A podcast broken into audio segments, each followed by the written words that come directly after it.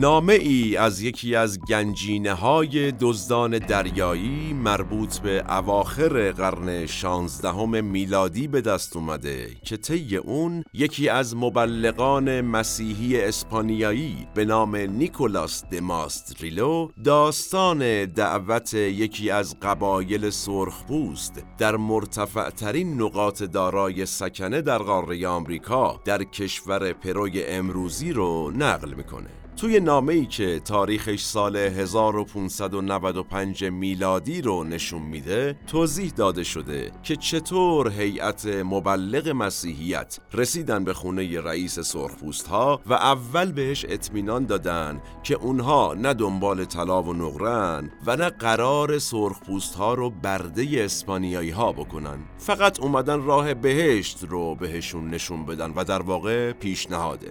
سرخپوستا برای هیئت مبلغ مسیحیت غذا میارن، مهمان نوازی میکنن. غذاهاشون هم خیلی ساده بوده، مثل لوبیا، ذرت، فلفل و گیاه مانیوک. غذاهایی که البته برای مسیحیان حاضر در خونه رئیس قبیله سرخپوست‌ها جدید و شگفت‌انگیز بود. سرخپوست‌ها اولش باور نمی‌کردند که اروپایی‌ها واقعاً پدران روحانی و مبلغ مسیحیت باشن، یعنی فکر می‌کردن جاسوس‌هایی هستند در لباس دین. ولی وقتی ولع اونها رو در خوردن غذاها دیدن، کم کم دلشون قرص شد. یعنی چی؟ یعنی رفیق شدن با هم. مسیحی‌ها به مرور اعتماد سرخپوست‌ها رو جلب کردند و کار به جایی رسید که سرخپوست‌ها و مسیحی‌ها دست به دست هم دادند و در ارتفاع 4000 متری در کوههای آند کلیسایی ساختند که ارتفاعش از دریا از تمام کلیساهای دوران خودش خیلی خیلی خیلی بیشتر بود. حتی هنوز هم هست. اون هیئت مبلغ مسیحیت احتمالاً هیچ وقت به خونه بر نگشت، چرا که گرفتار حمله دزدان دریایی شدن. اما نامه‌ای که از اونها به جا موند و درباره‌اش صحبت کردیم چی رو نشون میده؟ این رو که چطور در اون عصر مسیحی‌ها تونسته بودن انقلابی ارتباطی با استفاده از ابزار فرهنگ و دین و البته علم در سرتاسر دنیا رقم بزنن. و در ادامه این روایت و امثال این داستانها نشون دهنده یه انقلاب دیگه هم هست، انقلاب اکولوژیکی یا انقلاب بومی که همشون زیر مجموعه یک اسم دسته‌بندی میشن، انقلاب فرهنگی.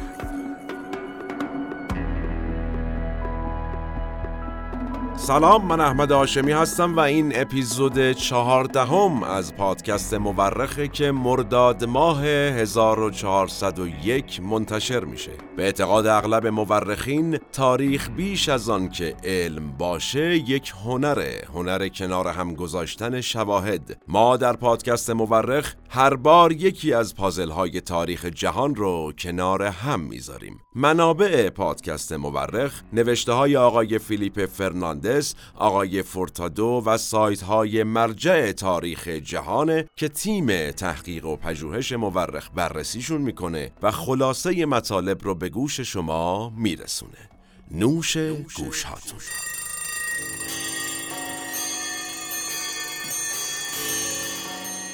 قبل از اینکه اپیزود 14 رو شروع بکنیم، من یه نکته کوتاهی رو عرض بکنم و یه عذرخواهی بکنم از تمام مخاطبین و همراهان پادکست مورخ. در اپیزود قبلی، یعنی اپیزود 13 پرونده تاریخ بشر پادکست مورخ، در انتهای اپیزود من به اشتباه اسم رئیسعلی دلواری رو حسن علی دلواری تلفظ کردم. تیم پژوهش مورخ به درستی متن رو تنظیم کرده بودند، اما این حقیر اشتباه کرد و بگذارید به حساب خستگی ذهنی یادآوری بکنم که رئیسعلی دلواری یکی از بزرگترین جنگجویان ایرانی بود که در خطه بوشهر مقابل بسیاری از متجاوزین ایستادگی کرد. باز هم از تمام مخاطبین پادکست مورخ صمیمانه عذرخواهی میکنم. بریم شروع کنیم اپیزود 14.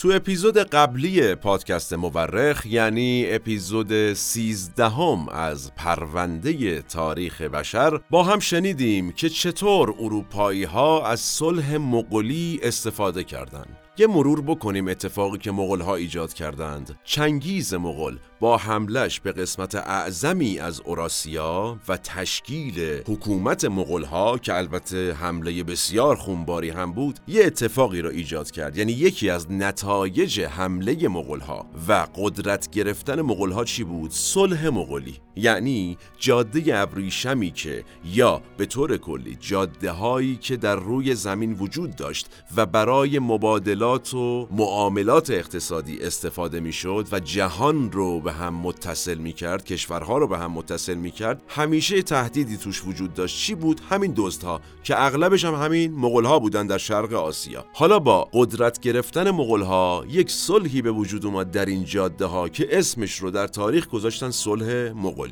اروپایی‌ها چه کردند؟ از این موقعیت استفاده کردند، ارتباطاتشون با هم و البته با شرق آسیا رو گسترده کردند، مثلا با چین، و نتیجه پدیده‌ای به نام امپریالیسم دریایی رو شکل دادن. اگر نشنیدین اپیزود قبلی رو، مثل همیشه من اینجا هستم، پاوز بفرمایید، برین اپیزود قبلی رو بشنوید تا با آمادگی کامل ذهنی ادامه بحث رو داشته باشیم و ازش لذت ببریم. دوران شروع امپریالیسم به هر حال دوران خونینی بود. یعنی این نبود که حالا چون اسم اروپایی ها روش بود یا چنگیز مغول وحشیانه و خونبار حمله می کرد، اینها با صلح و صفا این کارو بکنن. نه، اتفاقا بسیار دوران خونباری بود و تاریخ به ما نشون داده که معمولا نتیجه ی هر دوران سیاهی در تاریخ بشر دستاوردهای مهمی بوده. درسته؟ یکی از اولین دستاوردهای زیادخواهی اروپایی‌ها در همین دوران امپریالیسم و تصرف سرزمین‌های مختلف برای دستیابی به منابعشون، طبیعتاً از راه دریاهایی که حالا در اختیار اروپایی‌ها بود، انقلاب اکولوژیکی بود. کی؟ در قرن 17 و 18 میلادی. بیایید تصور کنیم مثلا رفتیم ملبورن استرالیا، یکی از مناطق مهاجرپذیر امروز دنیا دیگه طبیعتاً. وقتی کنار یکی از خیابون‌های این شهر بایستیم، انواع و اقسام مزه‌ها و غذاهای مختلف و به راحتی میتونیم در دسترس خودمون ببینیم. یا به طور مثال رفتیم چین، میتونیم غذاهای ایتالیایی رو در دسترس داشته باشیم و ازشون لذت ببریم، یا بسیار مثال‌های اینچنینی. اگر رفته باشیم سراغ غذاهای تایلندی یا هندی، طبیعتاً با طعم فلفل طرفیم. اگر بریم سراغ غذاهای آفریقایی، با مزه مانیوک آشنا میشیم. سیب زمینی در بخش بزرگی از غذاهای اروپایی و هندی وجود داره. در غذاهای مالزیایی مزه بادوم زمینی رو میشه حس کرد. و اگر هوس شیرینی فرانسوی کرده باشید، حتما دلتون برای طعم وانیل و شکلات تنگ شده. چرا اینا رو میگم؟ تمام این طعم‌ها تا قبل از قرن 16 میلادی برای اهالی منطقه اوراسیا بی‌معنی بود. اصلا این طعم‌ها وجود نداشت. فقط غذاهای محلی. در چین فقط برنج. تصور بکنید چقدر محدودیت وجود داشت به لحاظ غذا. به لحاظ اکولوژیک که بیشتر الان داریم دربارش صحبت میکنیم و باهاش آشنا میشیم، خیلی از خوراکی هایی که امروز جزو جدا نشدنی سفره ما آسیایی ها و اروپایی ها هست، مربوط به قاره آمریکاست. یعنی تا قبل از سفر کریستوف کولومب و باز شدن راه رسیدن به آمریکا اصلا وجود نداشت. انسان ساکن در اروپا و آسیا و در واقع جهان غیر از آمریکا قبل از قرن 16 میلادی نه غذاهایی که امروز در دسترسش قرار داره رو خورده بود، نه امکانشو داشت که تهیه بکنه و نه اصلا فکرشو میکرد که همچین مزه‌هایی وجود داشته باشه، تا به وجود اومدن نقطه عطف دیگه‌ای در زندگی تاریخ بشر که چی بود؟ انقلاب اکولوژیک.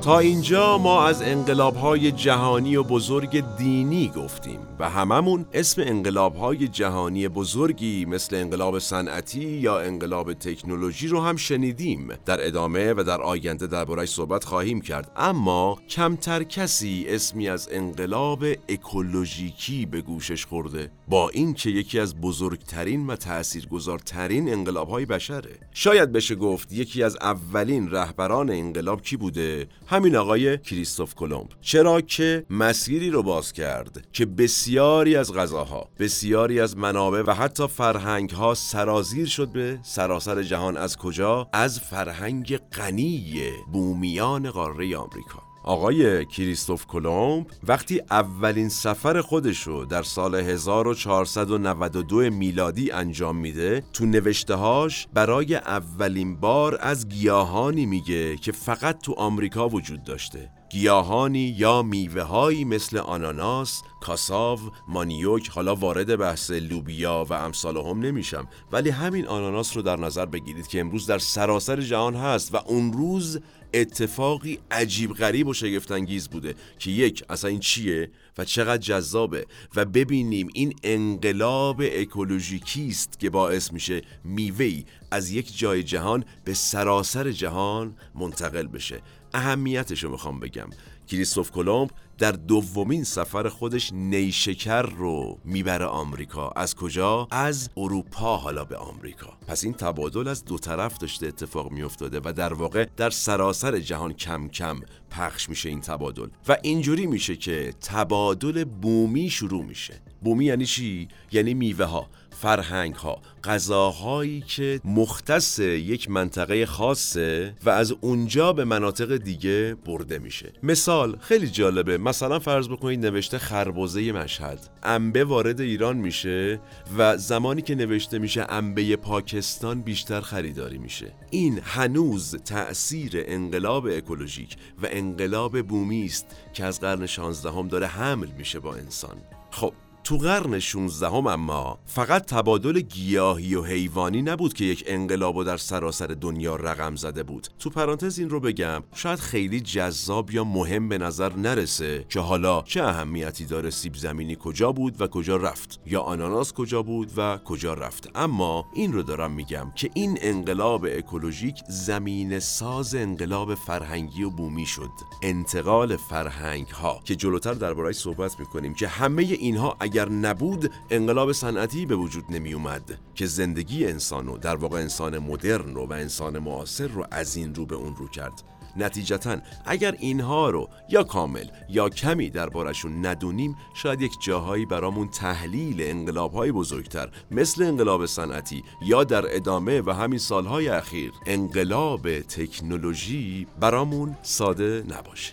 خب تبادل فرهنگی و شکلگیری ارتباطات جدیدم عین یک انقلاب در همه جای دنیا رواج پیدا کرد. گسترش یهودیت، مسیحیت، اسلام و آیین بودا هم دوباره شروع شده بود با این ارتباطات جدید. البته این گسترش ادیان پیش از اینم بود. نکته مهمش چیه؟ اگر نگاه کنیم به تاریخ، یعنی اپیزود قبلی رو گوش بدیم، میبینیم که همیشه تبادل فرهنگ، یه جورایی صادرات فرهنگ و حتی ادیان، همیشه از شرق دنیا بود به سمت غرب، همیشه از آسیا بود، از اوراسیا بود به سمت اروپا و حالا با به وجود اومدن یا کشف آمریکا به سمت آمریکا. اما این بار پیشروی این انقلاب، یعنی انقلاب اکولوژیکی، در واقع پیشروی ایجاد ارتباطات جدید در دنیا دیگه شرق نبود، دیگه آسیا و اوراسیا نبود، دیگه چین و بین النهرین و مصر نبود. کجا بود؟ غربی ها و در ادیان حالا مسیحیان. چطوری حالا؟ مثلا اندیشه سیاسی غرب که در قرن 16 و 17 هم با مسیحیت و در واقع با مفهوم سکولاریسم، این سکولاریسم چی بود؟ یعنی جدای دین از سیاست، این دوتا در اون تایم در قرن 16 و 17 با هم درامیخته شدن با هم عجین شدن و نتیجه در سرتاسر دنیا رواج پیدا کردن. حالا صادرات تفکر ادیان سکولاریسم به جای شرق به غرب، حالا از غرب به تمام دنیا و در واقع از غرب به شرق.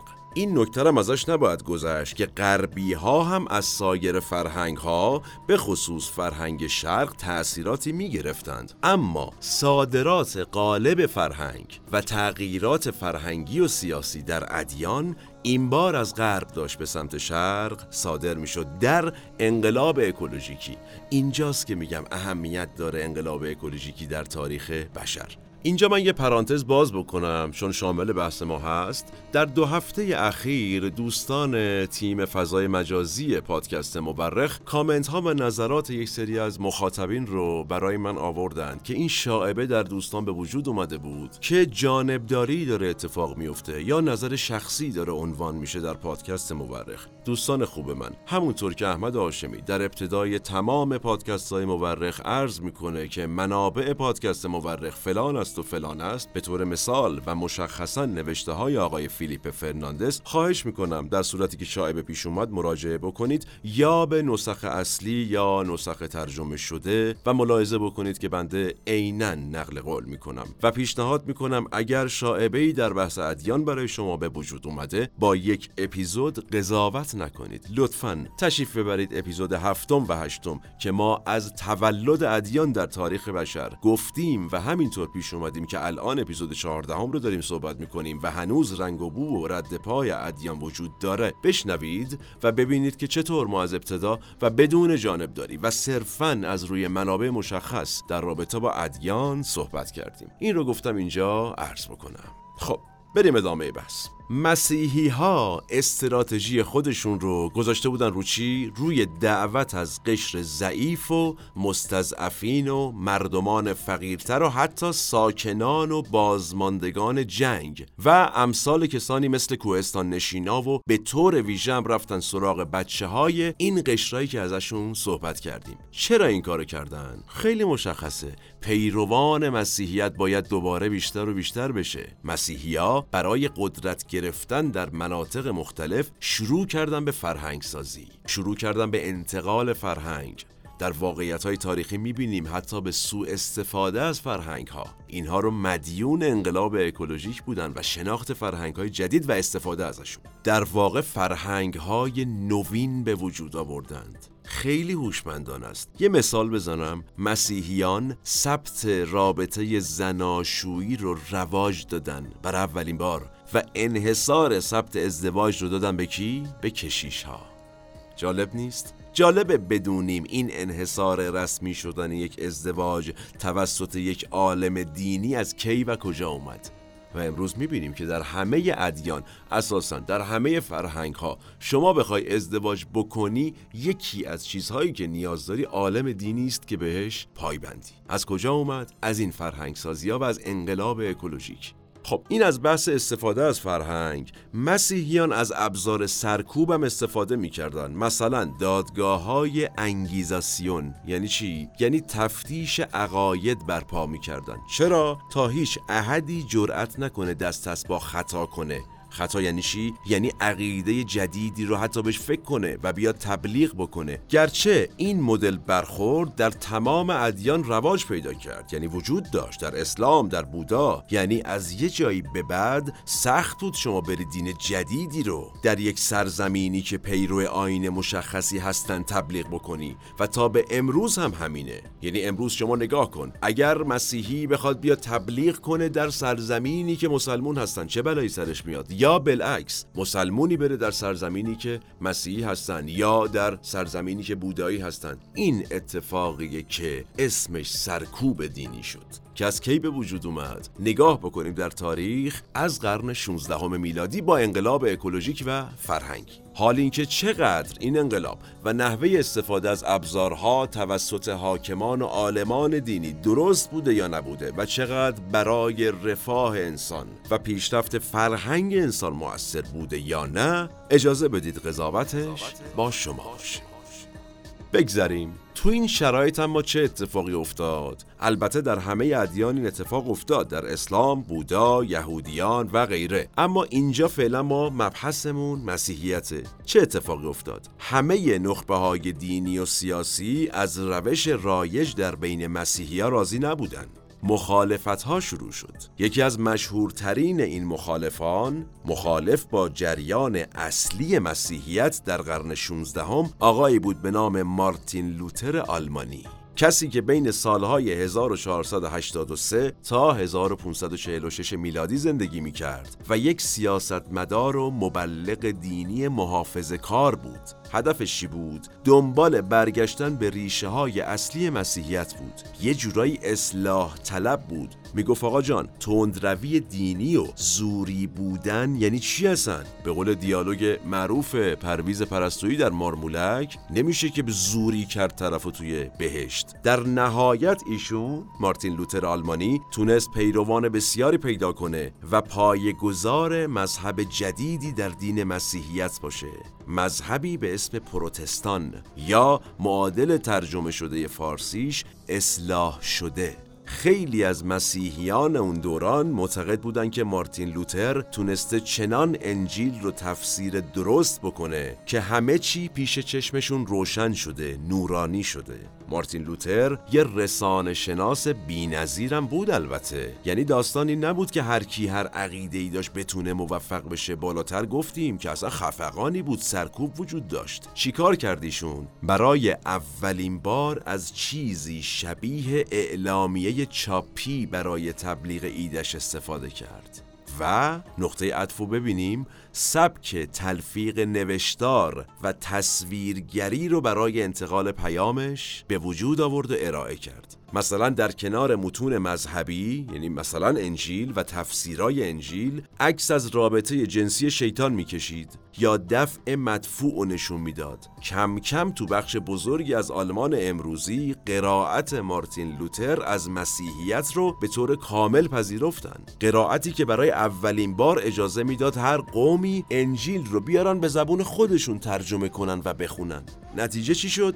دعوای درونی ادیان. این بر یادتون باشه تو اپیزود قبلی گفتیم شیعه و سنی. حالا اینجا در برابر پروتستان و پروتستانیسم، کاتولیک دوباره فعال شد. کاتولیکی که ادعای مسیحیت اصلی داشت دیگه، مثالش هم معروفه، میگن فلانی کاتولیک‌تر از پاپه، خیلی سختگیرن.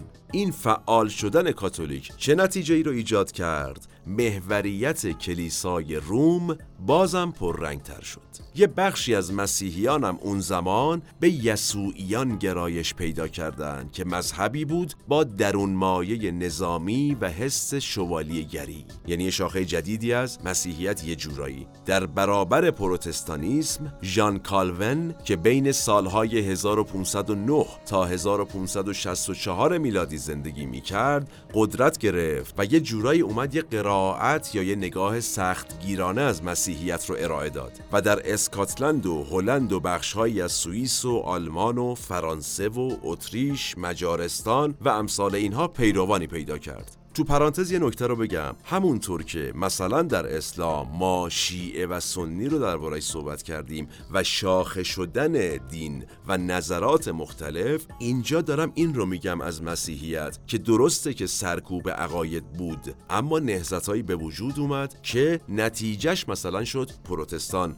کاتولیک، یسوعیان و حالا در ادامه همزمان در شرق عالم مسیحیت و به خصوص در روسیه هم کلیساهای ارتدوکس به وجود اومدن که دیگه ارتدوکس خیلی خشک مذهبی بودن. مثال بزنم، با بازیگری و موسیقی شدیداً مخالف بودن. نظرشون چی بود؟ میگفتن آقا بازیگری و موسیقی بازمانده مسلم شرک و شیطانه. و حالا نتیجه دعواهای خونین بین فرقه ها و مذهب های مختلف مسیحیت شروع شد. خیلی جالبه، ببینیم چقدر اتفاقات شبیه همه. دقیقاً دعواهایی که تو اسلام پیش اومد بین شیعه و سنی، اینجا در یک دین دیگه با اسامی دیگه، اما دقیقاً مشابه همون اتفاقات به وجود اومد. البته که وسط این دعواها، وسط این حتی خون و خونریزی ها، خارج از مرزهای دنیای مسیحیت تبلیغ مذهب مسیحیت کماکان ادامه داشت که حالا جلوتر دربارش صحبت میکنیم. اما اینکه چقدر این شاخه شدن از یک دین اصلی که در تمام ادیان دیدیم به انسان کمک کرد و کدومشون ادعای واقعی تری دارن که ما درست‌تر میگیم یا ما اصلاح کردیم و غیره و غیره، درست یا درست نیست، و از همه مهمتر اینکه به زندگی انسان، به رفاه و فرهنگ و پیشرفت انسان چقدر کمک کرده یا نکرده، قضاوتش با شماست.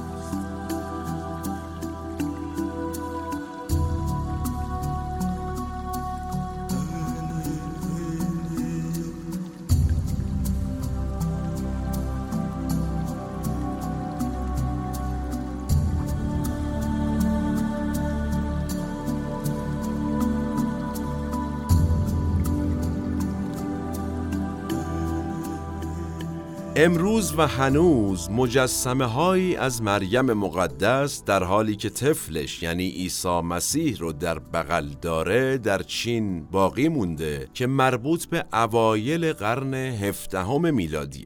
ولی این مجسمه ها یه ویژگی منحصر به فرد دارند. خیلی عجیبه. چشمای مریم مقدس و عیسی مسیح بادومی کشیده شدن و ساخته شدن و صورتشون عین چینیاست. یعنی چینی ها مریم مقدس و عیسی مسیح رو کپی کرده بودند. پیامبر مسیحیت رو بومی سازی کرده بودن یه جورایی. یعنی میخوام بگم این ویژگی چینی ها که امروزه به خوبی قابل رویته، یعنی هرچی بهشون بدی عین همونو تولید میکنن بهت میدن، از دیرباز در این ملت بزرگ وجود داشته و اونا به راحتی دست به کپی کاری میزدن، حتی کپی کردن دین. از این که بگذریم، اما این مجسمه ها نشونه ای از فعالیت مبلغان مسیحی در دورترین نقاط نسبت به مراکز جهان مسیحیت بودن، یعنی اروپا. همونطور که امروز مشخصه، مسیحی‌ها به رغم تلاش‌های بسیاری که در شرق جهان کردن ولی چندان توفیق و موفقیتی در گسترش مسیحیت در این منطقه کسب نکردند و امروز روز جمعیت مسیحی در شرق آسیا خیلی پرتعداد نیست، همونطور که سایر ادیانم خیلی موفق نبودند. و از اون طرف هم وقتی نگاه بکنیم جالبه،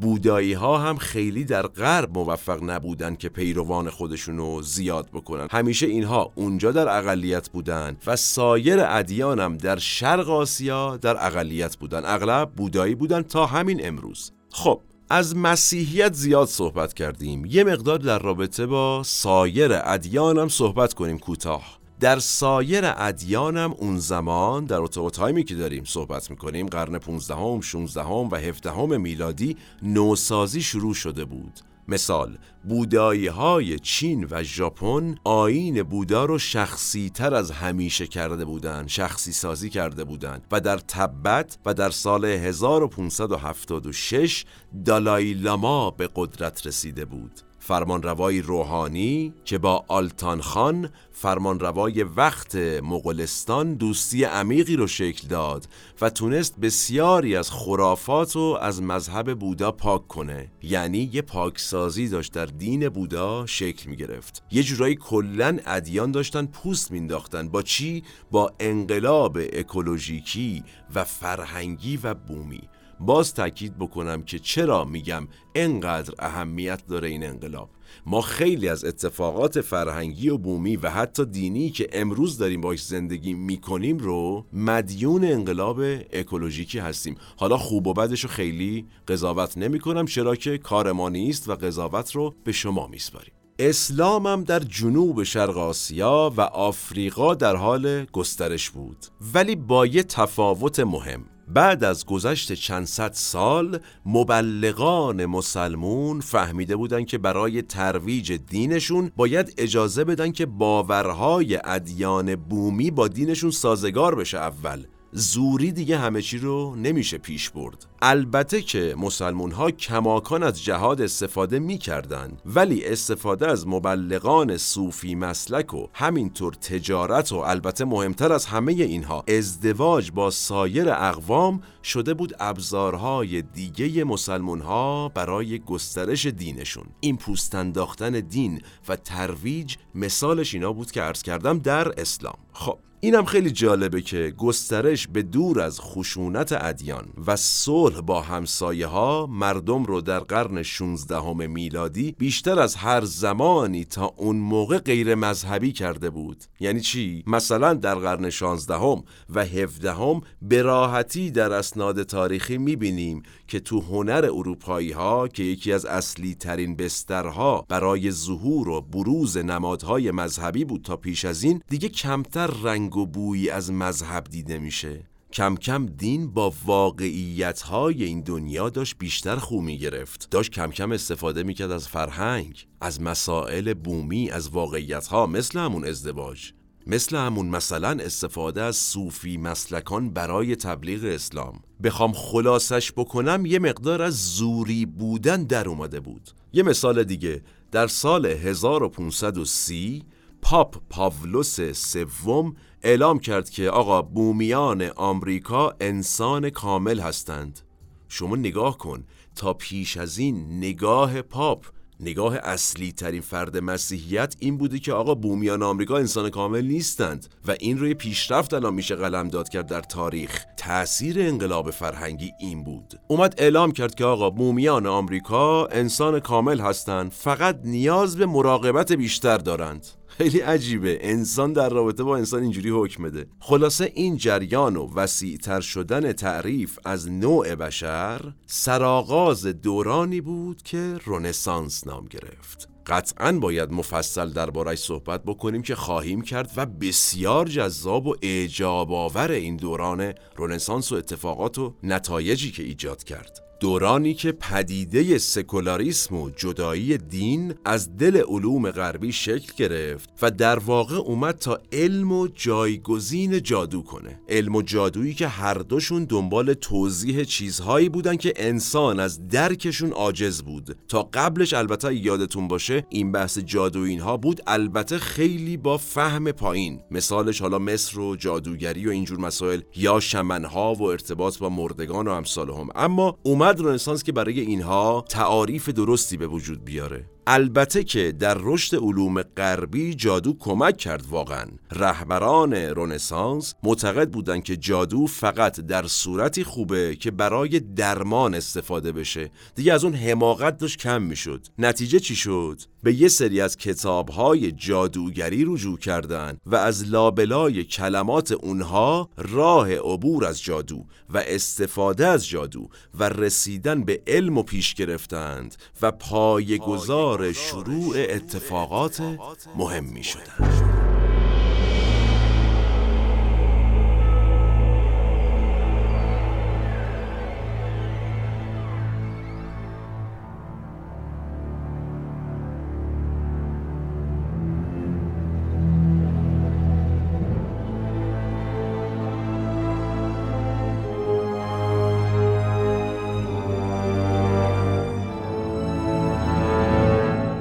توی همچین فضاهایی بود که در میانه قرن 16 میلادی اسپانیا با اتکا به طلا و نقره‌ای که از مستعمره‌های خودش در قاره آمریکا و آفریقا به دست می آورد تونسته بودن قدرت بگیرن و غرب اروپا رو که بعد از امپراتوری روم حسابی به هم ریخته بود و قبلا تو اپیزودهای قبلی درباره‌اش صحبت کردیم متحد کنن. اتحادی بین کشورهایی که از قدیم الایام سیستم دولتی داشتند. حالا وقت چی بود؟ وقت این بود که اسپانیا بیاد و سیستم دولتیشون رو بیشتر از قبل سامون بده و نتیجه در این فضا اندیشمندانی مثل جان بودن و نیکولو ماکیاولی ظهور کردند و چیکار کردند؟ یعنی چیکاره بودند؟ کسانی بودند که در رابطه با سیاست عملی نظرات بسیار مهمی داشتند و تونسته بودند سیاست حقیقی اروپای غربی رو سر و سامون بدن. کم کم داشت دولت و سیاست امروزی به وجود می اومد. باز تاکید کنم که چقدر ببینیم انقلاب اکولوژیک که از غذا شروع شد، از اینکه سیب زمینی از این ور دنیا بره اون ور دنیا شروع شد، ولی مهمتر از اون این تأثیرات فرهنگی و بعد کم کم سیاسی و غیره بود. این اندیشمندان بزرگ چیکار کردند؟ سر و سامون دادن به سیاست حقیقی اروپای غربی و در ادامه هم تونستن اندیشه سیاسی مدرن غرب رو پایه‌گذاری کنند. همزمان با این تغییرات فکری و قدرت در اروپا، اسپانیا قدرت گرفته بود دیگه، اون سمت در مرکز منطقه اوراسیا یک امپراتور مطلقه در کاخی به اسم طبقاپی در استانبول امروزی به وجود اومد، امپراتوری عثمانی. این امپراتور مطلقه امپراتوری عثمانی رو تشکیل داد و عثمانی شد قدرتی که اصلی ترین تهدید برای اروپای رو به پیشرفت بود.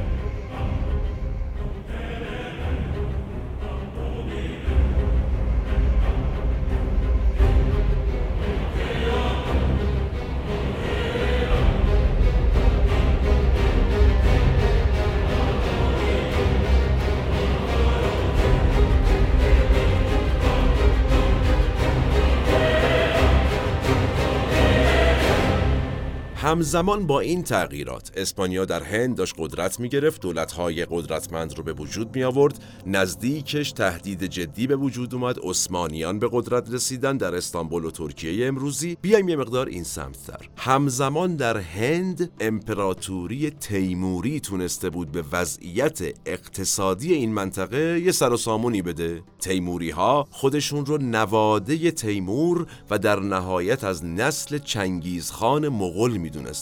بین عثمانی ها و تیموری ها هم کیا قرار داشتند؟ ایران قرار داشت. ایرانی که در واقع از دو طرف تحت فشار بود. از سال 1501 ایران تحت حاکمیت صفویان بود. در تاریخ خوندیم اگر یادمون باشه، ولی من یادآوری میکنم. صفویان یک دولتی بودن اقتدارگرا، مثل دوتا همسایه شرقی و غربی خودشون، یعنی عثمانیان اینور و تیموریان اینور. چیکار کردن صفویان؟ تونسته بودن تا حدود زیادی وضعیت اقتصادی ایران رو نسبت به قبل به ثبات برسونن. صفویان هم از سنت کهن پادشاهی و هم از سنت اسلامی برای حفظ اقتدارشون کمک می‌گرفتند. ببینید ترکیب این دوتا، تغییر فرهنگ، نگاه جدید به سیاست و دولت. صفویان برای اینکه بین خودشون و تیموری ها و البته عثمانی ها یه تمایز جدی به وجود بیارن، مذهب رسمی کشور رو چی اعلام کردن؟ شیعه. و اینجوری تونستند اقتدار حاکمیت خودشون رو دوچندان بکنن، استفاده از ادیان در جهت اقتدار بخشیدن به پادشاهی و حکومت. اولین پادشاه صفویان یعنی شاه اسماعیل اول که از سال 1501 تا 1524 حکومت کرد، ادعاش چی بود؟ ایشون ادعا کرد که امام اول شیعیان رو در خواب دیده و به این واسطه شیعه شده و همه را مجبور کرد که شیعه بشن، یعنی زوری بود.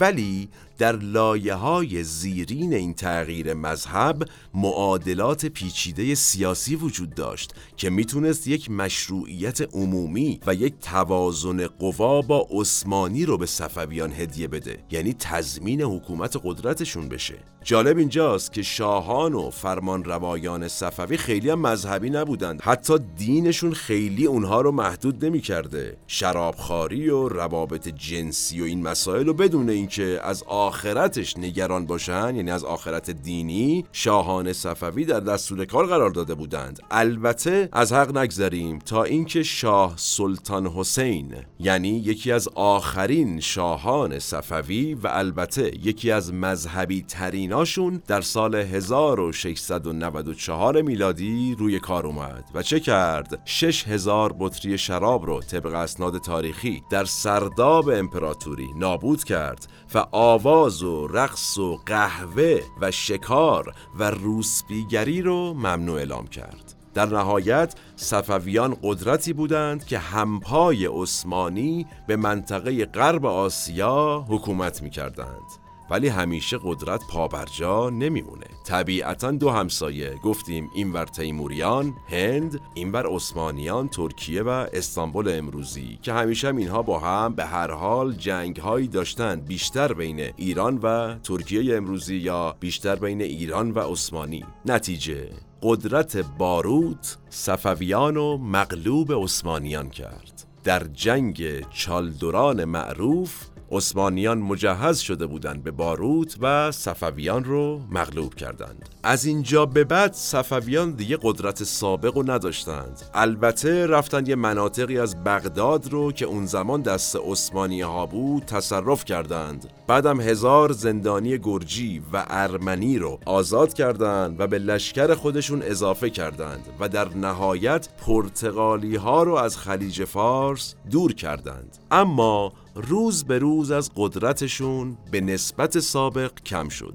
البته که همین صفویان پایه‌گذار ایرانی شدند که تا به امروز باقی مونده. ایرانی به لحاظ قدرت سیاسی یا نگاه سیاسی و پادشاهی و نگاه دینی و اعلام رسمی یک دین برای اولین بار. یه سرم به شرق تر بزنیم. اول ژاپن. در ژاپن و اوایل قرن 18 صلح و آرامش حاکم شده بود، پادشاهی به وجود اومد، صلح و آرامش حاکم شده بود و جنگاوران سنتی این کشور یعنی سامورایی ها یه جورایی سرنوشت غم انگیزی پیدا کرده بودن، چون فقط کارشون جنگ بود و دیگه جنگی وجود نداشت. تو پرانتزم بگم اگر به دونستن بیشتر سرنوشت واقعی سامورایی ها علاقه‌مندید تو اون دوره، پیشنهاد میکنم فیلم هاراگیری اثر ماساکی کوبایاشی رو حتما ببینید. بریم یه مقدار اون طرفتر و چین. چین شبیه ژاپن نبود اصلاً. اوضاع جوی خیلی خراب بود. سیل و قحطی در سال 1630 میلادی چین رو در بر گرفت و باعث شورش‌های دهقانان این کشور شد.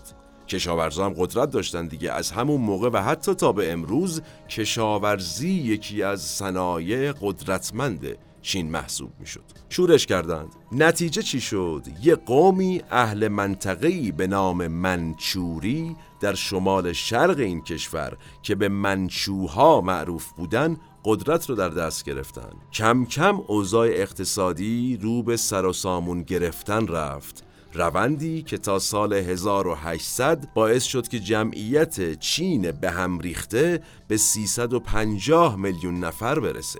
خیلی عجیب غریب بوده. یه جورایی افسایش افسار گسیخته جمعیت چین از اینجا شروع شد، یا اینجا خیلی بیشتر قدرت گرفت. این روند افسایش جمعیت البته مختص چین نبود و تمام دنیا یه جورایی در قرن 18 با افسایش چشمگیر جمعیت روبرو بودن. حالا چین خیلی بیشتر افسایش جمعیتی که آقای فرناندس تو کتابش خیلی جالبه نوشته که ما نمیتوانیم دلیل قانع کننده‌ای برای آن پیدا کنیم، اما میتوانیم احتمال دهیم بهبود وضعیت غذایی و بهداشت به واسطه رشد علم باعث این افزایش جمعیت شده است. از اتفاقات دیگه‌ای که در چین افتاد در اون بازه زمانی، اروپایی‌ها بودند. در این دوران بسیار به تجارت چای و ابریشم با چین علاقه‌مند شده بودند و البته تریاک یکی از اقلام پرطرفدار در چین شد که کم کم صادر شد به یه جورایی به سراسر اول آسیا و بعدم اروپا.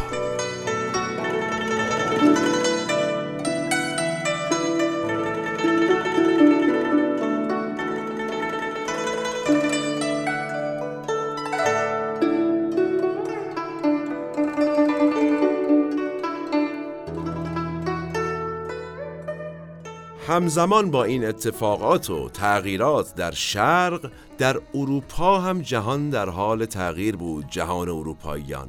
مثال ساموئل جانسون، شاعر و نویسنده انگلیسی که در قرن 18 میلادی زندگی می‌کرد، در رابطه با عصر خودش اینجوری نوشته که از قدیمی ترین اعصار زمانی نبوده که تجارت چنین حواس نوع بشر را به خودش معطوف کند، یا بشر چنین رقابتی در پی کسب منفعت اقتصادی داشته باشد. بله، این روایت جهان قرن 18 همه.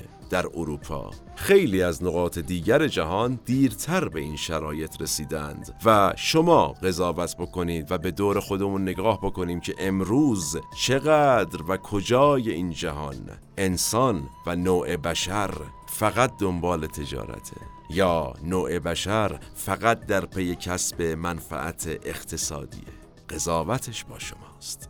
به هر حال این مدل زندگی و این انحطاط فرهنگی انسان که فقط دنبال پول و تجارت و پیشرفت و منفعت اقتصادی بود به هر قیمتی، روایت جهان قرن 18 اروپا است. اروپایی که وسعت کمش نسبت به منطقه آسیا باعث شده بود که در طول تاریخ پیش از قرن 18 عموماً نسبت به امپراتوری‌های آسیایی نقطه ضعف داشته باشه، یا در حال ترس باشه یا فرمانبردار باشه، یعنی خیلی حرفی برای گفتن نداشته باشه. حالا با انفجار علم و در ادامه انفجار تکنولوژی، باز من تو پرانتز یادآوری بکنم انقلاب اکولوژیک در ادامه انقلاب فرهنگی و انقلاب علمی و بومی شد که حالا انقلاب تکنولوژی به وجود میاد. اهمیت رو خواستم یادآوری بکنم. بگذاریم اروپایی که همواره در نقطه ضعف بود، حالا در قرن 18 و این پیشرفت‌ها با انفجار علم و در ادامه تکنولوژی مواجه بود. یه مثال بزنم واضح‌تر بشه عدم توازن قدرت اروپا و آسیا. تو شرایطی که چین 350 میلیون نفر و هند 200 میلیون نفر جمعیت داشت، انگلیس فقط 9 میلیون نفر جمعیت داشت. اما در قرن 18 پیشرفت اقتصادی، درآمد و تمام این مسائل باعث شد توازن قدرت برعکس بشه. اروپایی که حرفی برای گفتن نداشت حالا تعیین تکلیف میکرد و در ادامه انفجار و علم و تکنولوژی این اتفاق رو بزرگتر و بزرگتر هم کرد تا به همین امروز. همین قدرت غربی ها، یعنی همین 9 میلیون نفر در مقابل اون 350 و 200 میلیون نفر، به تنهایی با استخراج چشمگیر زغال سنگ و اکتشافات پی در پی تونسته بود در کنار پیشرفت سایر ممالک غربی اروپا رو به قدرتی متفاوت از اون چیزی که تا اون زمان در دنیا شاهد بودیم و دیدیم و خونده بودیم بر اساس اسناد تاریخی تبدیل کنه. این رشد و توسعه البته تا اون زمان تدریجی بود، یعنی تا قرن 18 که داریم درباره‌اش صحبت می‌کنیم. به همین دلیل هم هنوز نمی‌شد اسمشو گذاشت انقلاب، اما زمین ساز ظهور انقلابی بود که سرنوشت بشر رو تغییر داد و یه جورایی تعیین کرد. انقلاب صنعتی.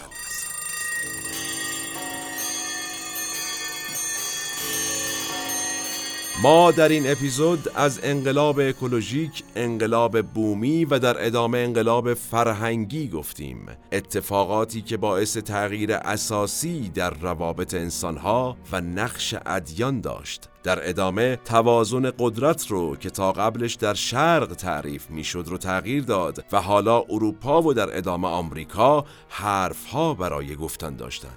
تغییری که تا به امروز هم ادامه داره و هنوز هم سر این موضوع که شرق برتر است یا غرب دعواست. حال اینکه تمام این اتفاقات چقدر به حال خوب انسان کمک کرده یا اینکه چقدر حاکمان در چینش معادلات قدرت و استفادهشون از ادیان و این انقلاب‌ها در پی رفاه مردمانشون بودن، قضاوتش با شماست. من احمد هاشمی هستم و تنها نیستم. این اپیزود هم به همت تیم پادکست مورخ در استودیو پیکان تهیه و تولید شد. سالم باشید و در صلح. شما رو به تاریخ میسپارم و میبینمتون.